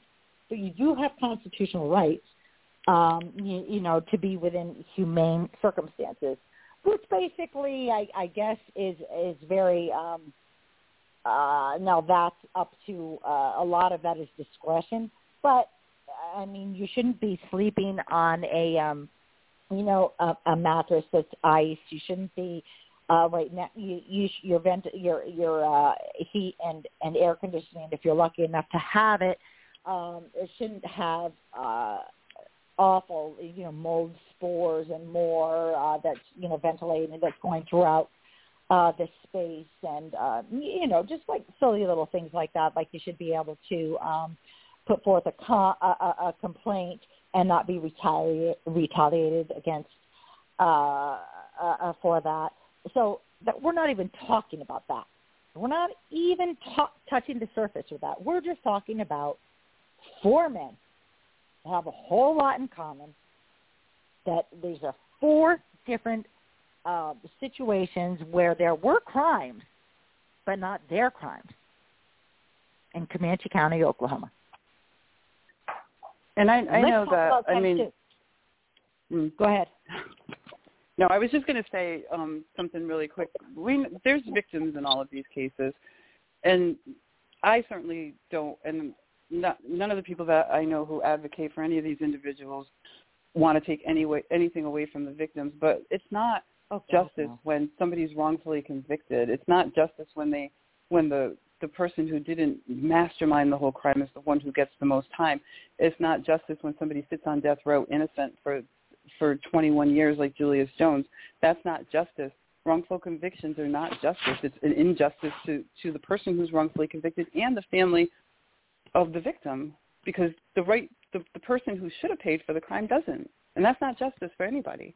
So I just wanted to make that clear. We I'm not trying to I never try to take anything away from the victims. I know there's victims and families of those victims, but I just wish people would see it from that point of view that it, you know, you can't just look at this from a from a vengeance point of view. You have to look at it from a justice point of view, and look at you know, look at the facts and look at the evidence in these cases, and and think to. I mean, if it was my family member, I wouldn't want somebody wrongfully convicted just to say somebody's paying for the crime. I want the person who did it to pay for the crime. Mhm. but they Mhm. don't really care about that. Not at least not like I personally feel like some sort of investigation needs to be happen in Lawton. There there needs to be something investigated or looked into, and because of the fact that just these four guys are coming forward, I know there's a million other people who Yeah. are all um, in that same boat. Yeah, they're just afraid to say anything because they're such a tight knit community. So, I mean, like I said, you can call and ask a lawyer for help, but once they realize who was on that person's case, they'll say it's a conflict. And that, I mean, that's out of anything. I mean, you literally cannot get a lawyer in Lawton to go against another lawyer. There's no whistleblower in that group of people Mhm. that says things wrong. We need to do something. I agree with you. I think there needs to be. I, I think there de- it definitely needs to, to be investigated what goes on there because we, I mean, we can't. We got to assume that there's many more cases than than these four gentlemen Oh, that goodness, are yes. have all these similarities. I, I wouldn't even begin to guess how many there could be, but I know there's more. Well, They you, definitely- you know what I, I I I feel, and I you know I'm thinking out loud here now. Okay, this is a think tank, and you know listeners ch- chime in. I'm I also I'm going to open up the line. N- Um, Mhm. Marty, uh, hopefully you're there. Uh, uh, let's open up the line. Yes. Anybody who wants to call in. Hi, Marty. Nine one seven three eight eight. Hey. Nine one seven three eight eight four five two zero. If you want to give a comment, a thought, let's talk about this together. Um, you know, the Lawton Four is, uh, you know, a perfect example, a absolutely perfect example because it. I mean, it just so happens that um, sometimes people do malfeasant things. They're stupid, okay? But how stupid are they if they're still getting away with it?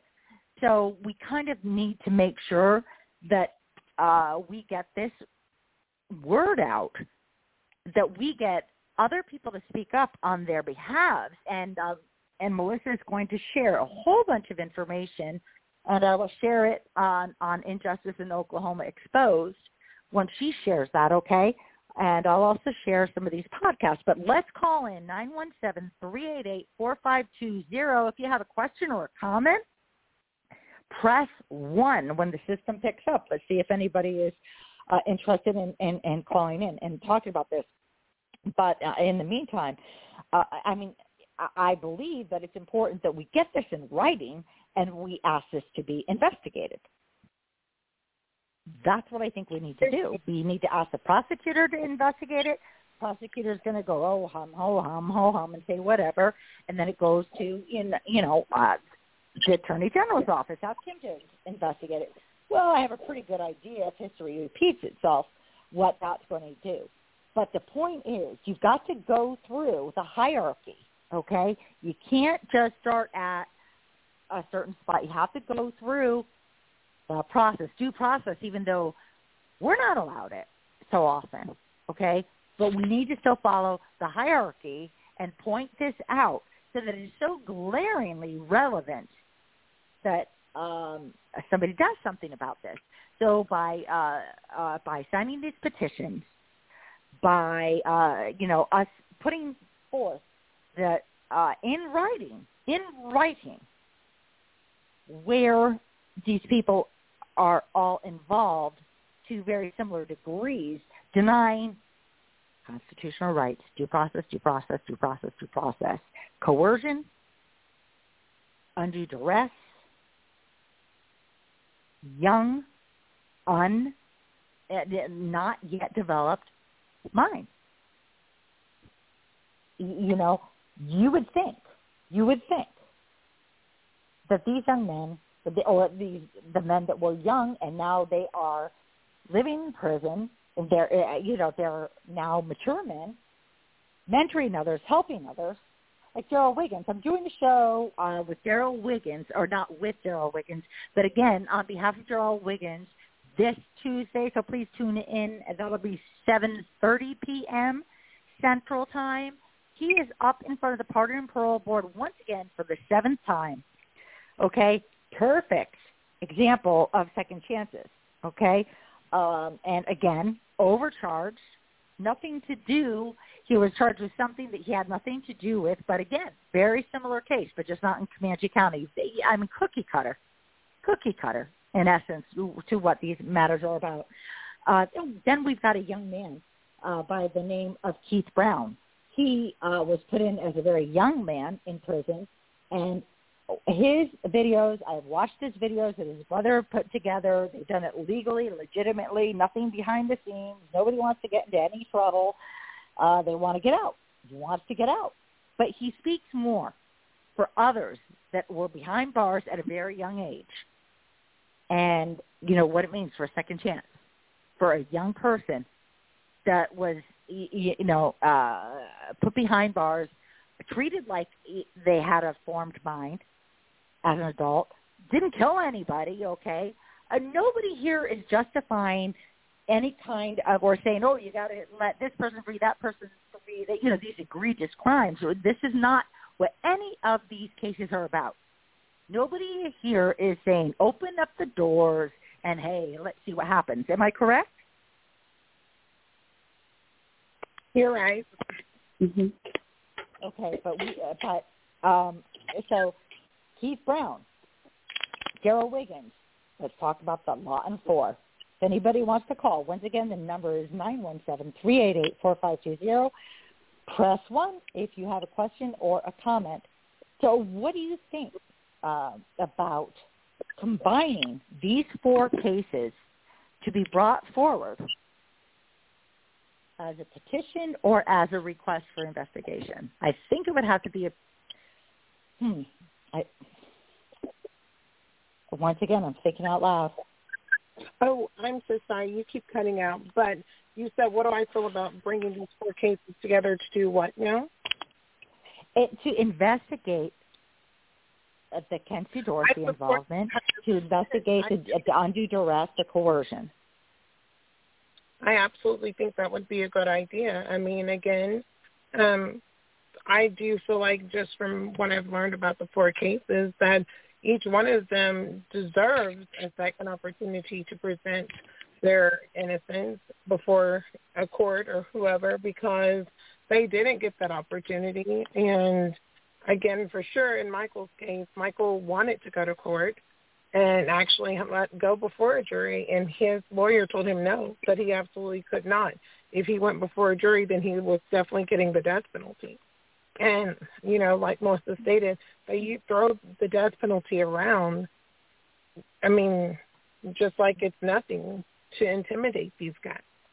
And and his lawyer used that in a manner that an investigator can.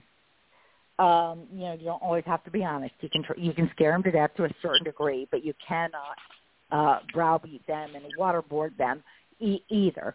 Um, but um, uh, but his own lawyer, his own lawyer, fear mongered him. Absolutely, he told him that And they- if he did do what he asked, that he was going to get the death penalty. And again, like I said, he brought a ex death row inmate into this little basement area in the police department where I guess they take them to interrogate them. I don't know. And brought this guy in and had this guy talk to him, you know, to intimidate his client. Um, Mhm. Again, they intimidated the mother. But even when that still didn't work, they put a false offer on the table of 20 years. All you need to do is just say you're pleading guilty to robbery. That's what Michael pled guilty to was to robbery, and then they just added the whole murder to it. So he never robbed. He never robbed, but he was didn't coerced. He was put under undue, right? Uh, Right. so just to save his own life, he Well, pled they guilty to robbery. for a robbery, just like your co-defendant. Just all you have to do is don't worry about going to trial. Just say you're guilty of the robbery because that's what we're talking about. Never ever mentioning that you're going we're going to charge you with the murder. So of course, when he pled guilty to robbery, which he didn't want to, but he had no choice to because he was told he was going to die if he didn't. Yeah. After he pled guilty to robbery, that's when they threw the rest of it in there that we're going to charge you with the murder because the murder took place Mm-hmm. during a robbery. He didn't understand that. His lawyer didn't explain that to him. He And, and know how the mom's supposed to think think square when she just hears her her son could go to death row? Right, and she didn't understand the process of death row either. So, you know, it's just, it's really it's really unfortunate that these kind of things happen. And well, of course, Michael's lawyer told him, "You just look at me and agree to what I'm telling you when the judge is asking you questions." So, you know, it's obvious they just throw a 20-year deal on the table as a false thing that they do, but they don't really want to give you the 20 years. But I know they did that. I think Malissa said to Jorge, they gave him a 20-year deal, but yet he's still sitting here well over 18 years. I was just going to bring that up because that's a very big that's a that's a similarity in Michael and Jorge's case right there with that 20 year sentence and then with the tw- the 20 year sentence in both of their cases and then all of a sudden they're they're both in there Jorge with life and Michael life without parole. Mhm. And then Michael had. I mean, his the witnesses were people that already had prior cases. Like the- you're looking at people that actually also played a part in putting this together. Were people Mhm. that were able to be used as witnesses in Michael's case because the gentleman and his girlfriend that did it had just robbed GameStop. And they were being investigated, and they told him, if you guys can give us a statement against these gentlemen, then you know we'll make this whole robbery thing for you guys stealing from GameStop go away. Isn't okay because those are false statements that they gave about someone that they didn't even have any interaction with. But it fits the story that Ken Sue and Emmett Taylor had put together for their client, which isn't okay because of the fact that again those are false statements, and so you once again have incriminated someone for something they didn't do. And Well, I, I think it's time to also um, uh, create a petition that involves all four of these men together, as well as go forward with a request for um, an independent review or an investigation where we put all this, these common ground, uh, these patterns, these uh, coercions, this duress, um, these lies, um, where we, um, you know, bring that forward just like that. You know, I, I think that. Go ahead. No, I said I agree, and I feel like if anyone listening still has you know loved ones involved in Lawton and these things have happened, that they also need to come forward. I mean, this is something that I just feel needs to be investigated and looked into, and some kind of change because I know for sure if any of the four of the Lawton four were to ever file for a commutation, go up for parole, and have Judge McCall on that pardon and parole board, Mm. they're not going to get a, any. He's not going to even look at those cases period. He's just going to say no automatically. He's made that known, and that's not fair to any of them. And Judge McCall, for the listeners here, he um, he oversaw. He was the judge on some of these cases, who is um, he's fairly notorious himself, who is on the pardon and parole board. Uh, believe he has been publicly asked to step down a number of times, uh, and uh, he refuses to. And he is believed to be um, against Oklahoma policy uh, because he was a judge getting his pension allegedly.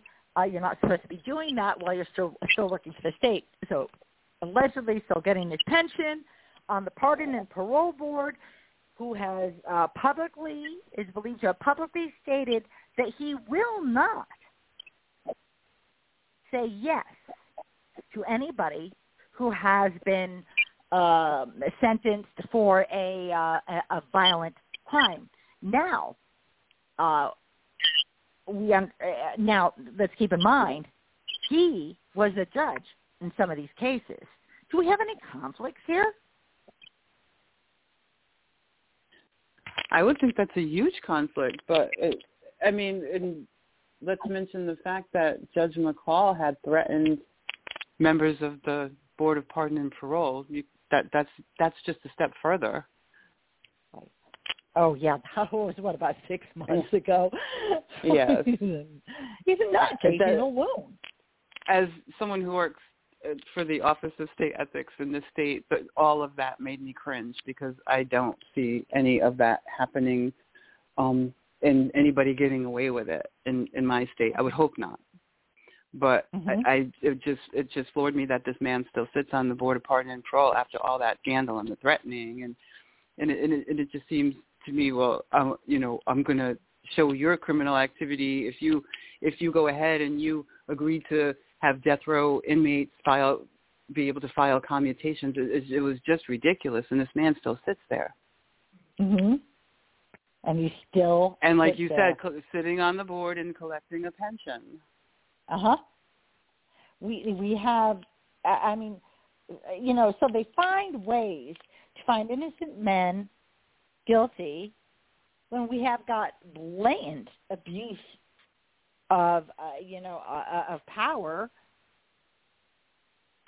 by the decision makers of your freedom. Mm-hmm. Uh, you know, where's that supposed to go? And and you, you know maybe just maybe you know do everything that needs to be done uh, for this case, going up through the hierarchy, and then ask for a change of venue. you know. When and when you're up for parole or you're up for commutation, you shouldn't go in front of this board with already knowing that there's one strike against you. Right. Right. But that no, that's, that's how it is. conflict of interest because they shouldn't. Then they should not. uh it, it's either one way or the other. It's like you can't be a little bit pregnant. Either they allow you, as you know, somebody who's been sentenced, to go up in front of the pardon and parole board, whether it is for nonviolent or violent.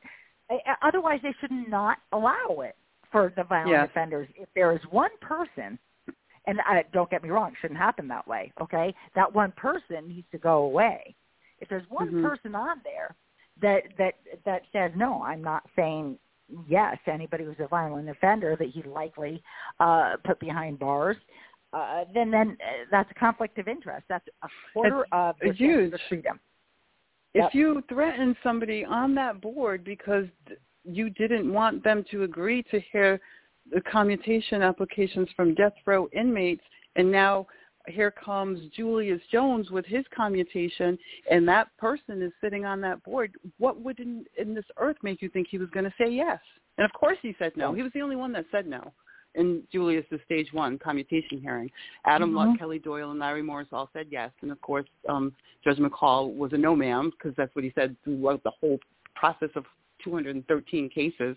I, I should have counted how many he actually said yes to, and I probably could have did it on one hand.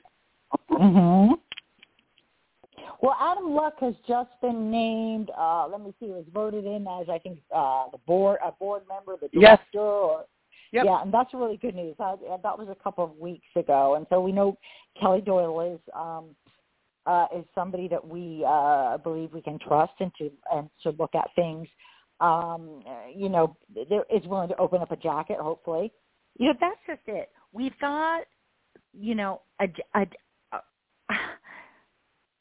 there's people every day that are human beings hmm that are faced with waking up knowing that they're innocent, knowing that their loved ones have broken hearts,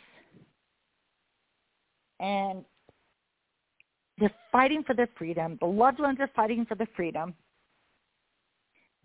And every three years, you have to wonder if anybody's even going to open up the folder to letting you free when you're actually a hostage. And it's in, Unfreaking it's fathomable. like I said before, I can't even imagine sitting in in prison for decades, knowing that you didn't commit a crime, but you've been there for t- 20 years and over, and still have the the faith and and the motivation to to just keep fighting to to get yourself out of there. It, that that's a certain kind of resilience that I don't know many people have. Right, and you can't judge somebody who breaks because this no, is what no, they not count at on. all. This is what they count on. They want you to break. They I just think about like the conversations that I have with with people, with- the conversations that I have with Julius Jones, who is is sitting there for 21 years, knowing that he didn't do this, knowing that he had a very bright future, a full academic scholarship, an athlete, a wonderful family, great friends around him, and he's been sitting in a cell the size of a, of a parking space for 21 years, but one of the most intelligent, compassionate, just kind-hearted people that you could ever speak with. And I want people to drop this perception that anybody who sits in prison for life or who sits on death row deserves to be there because that is not the case. We have plenty of evidence and plenty of facts that show in cases, not just in Julius's case, but in many other cases of all the people that have been exonerated, which is over 2,700 since the National Registry of Exoneration started recording exonerations. And those, those are only the people who have been able to prove their actual innocence because that's what you have to do to be exonerated. We don't know how many people sit in prison that have been wrongfully convicted, and it shouldn't be considered by this system that sucks these people in any room for error because when somebody's wrongfully convicted and they're, and they're put on death row or they're life without parole or even life with parole, that's taken their life too. And it, it just it, it just floors me that people don't see that this happens. People will Mhm. take the word of Mike Hunter or or David Prater and and say that you know oh it was justice. Oh there, there's so much that points to his guilt. You have to look below the surface. You have to. We know that these things happen and they happen all over the country. Look what happened to the central park five. Those were all Mhm. young young kids that were wrongfully convicted in in new york and I, I think a lot of people know that story. And it happens. It happens a lot to young people because again that thing that cognitive ability they don't have the ability, they don't know the law, they don't know their rights, and they don't even have the ability to think like adults. And so when you when you say somebody under the age of 25 doesn't have the culpability as even if they commit a crime, the ones who didn't commit a crime don't have that ability to fight for their rights that they don't that they don't even are not even educated on and they you shouldn't expect them to be at those young ages. Uh-huh. And those are the things that people need to see that this system does to people. It's not just cut and dry. I mean, yes, we have to think about the victims, but you can't seek justice through vengeance. You can't seek justice from from people who, if you look below the surface, you would see that there is many questions and, in in a lot of cases, clear evidence that they are not the ones who did this. Oh. That's yeah, it's exhausting, isn't it? It really is. It really is because there's so many cases. There's so many people who need help. There's so many people that you know reach out to anybody they can that can that can just try to help them because they're sitting in there and they and they know they've they've either they're either innocent or they've been excessive like really excessively It's sentenced. overly excessively sentenced. Like it, the, the, Yes. the punishment does not fit the crime. No, and I mean, there's people, you know, who've been convicted under under three strike mandatory sentencing that shouldn't be sitting in there for as many years as they have been. Right. It, it's just a there's there's so much of it. There's so much injustice, and and it happens in excessive sentencing. It happens to young offenders. It happens to people who are wrongfully convicted. And it, and it happens to those that you know, didn't make a mistake. I mean, listen, uh, I've heard of uh, situa- cases where, uh, you know, in, in Oklahoma and I'm sure uh, elsewhere, where you're behind bars for for 20 years for having a stuffed bogey. Okay, seriously, no kidding. But if you were the prosecutor and you got stopped with it, you, you know, all of a sudden it's not in the headlines anymore. It's like shush shush. Um, you, you know, we've got. I also know somebody who stole a vehicle 20 years. Now, is that a nice thing to do to steal a vehicle? No, not at all. You know, you gotta you gotta pay your price. You gotta learn your lesson. Is 20 years going to do that? Is 20 freaking years going to do that as a first time offender? This No, is they- a they- pipeline. Go ahead. I mean, the, the pipelines, even even in instances where crimes are committed, th- this pipeline starts like in schools. Like they would rather put police officers in schools than programs that are actually going to help these kids stay out of the system and deter from delinquency. hmm The system right now is set up for failure, and it's not by accident. I- I'm sorry to say that. I know we have a few minutes left, but can I just please ask everyone to follow on Facebook, Free the Lawton Four, because I do plan to put some sort of petition together to um, ask for an investigation for these guys and anyone else in Lawton that has anything similar to this. Um, to follow my page, Free Mike Gaines, because I'll have all the petitions. I always tag Malissa in them, Mhm. so if they Yep. our friends Malissa will know. Michael also has a website, which is www.justiceformichael.org. Um, I'll also update things from there about opening an investigation for these guys. Every one of his social Let's sites work are on that. Yeah, I think it's important to work on that. absolutely. Yeah, and I will share all the I will share every, everybody's individual petitions as soon and, as we're done with the the show. Me so I can share it on Injustice in Oklahoma I'll tag you. exposed as well. I'll okay? tag you when so, I share them. Uh, the more places that this is made available for anybody who's listening uh, and, and didn't catch this or wants to share this, please know that in a few hours or at least by tomorrow that what you're listening to right now will serve and how you're listening if it is by the live streaming uh, on Mario Face TS Radio Network, um, that this will be the archive to the show as well. Um, uh, I know there may be a lot of done yet. people who there may be people who are listening thinking about, you know, like what can I do? What what can I do to help? And, you know, maybe in a future show we can address some of those things. I know we have before, but you know, maybe Yeah. we can we, maybe we can tell people like what can you really do to help? What's effective? What what would be effective the to uncover some of this injustice? Yeah, and we'll, we can cover that some more too.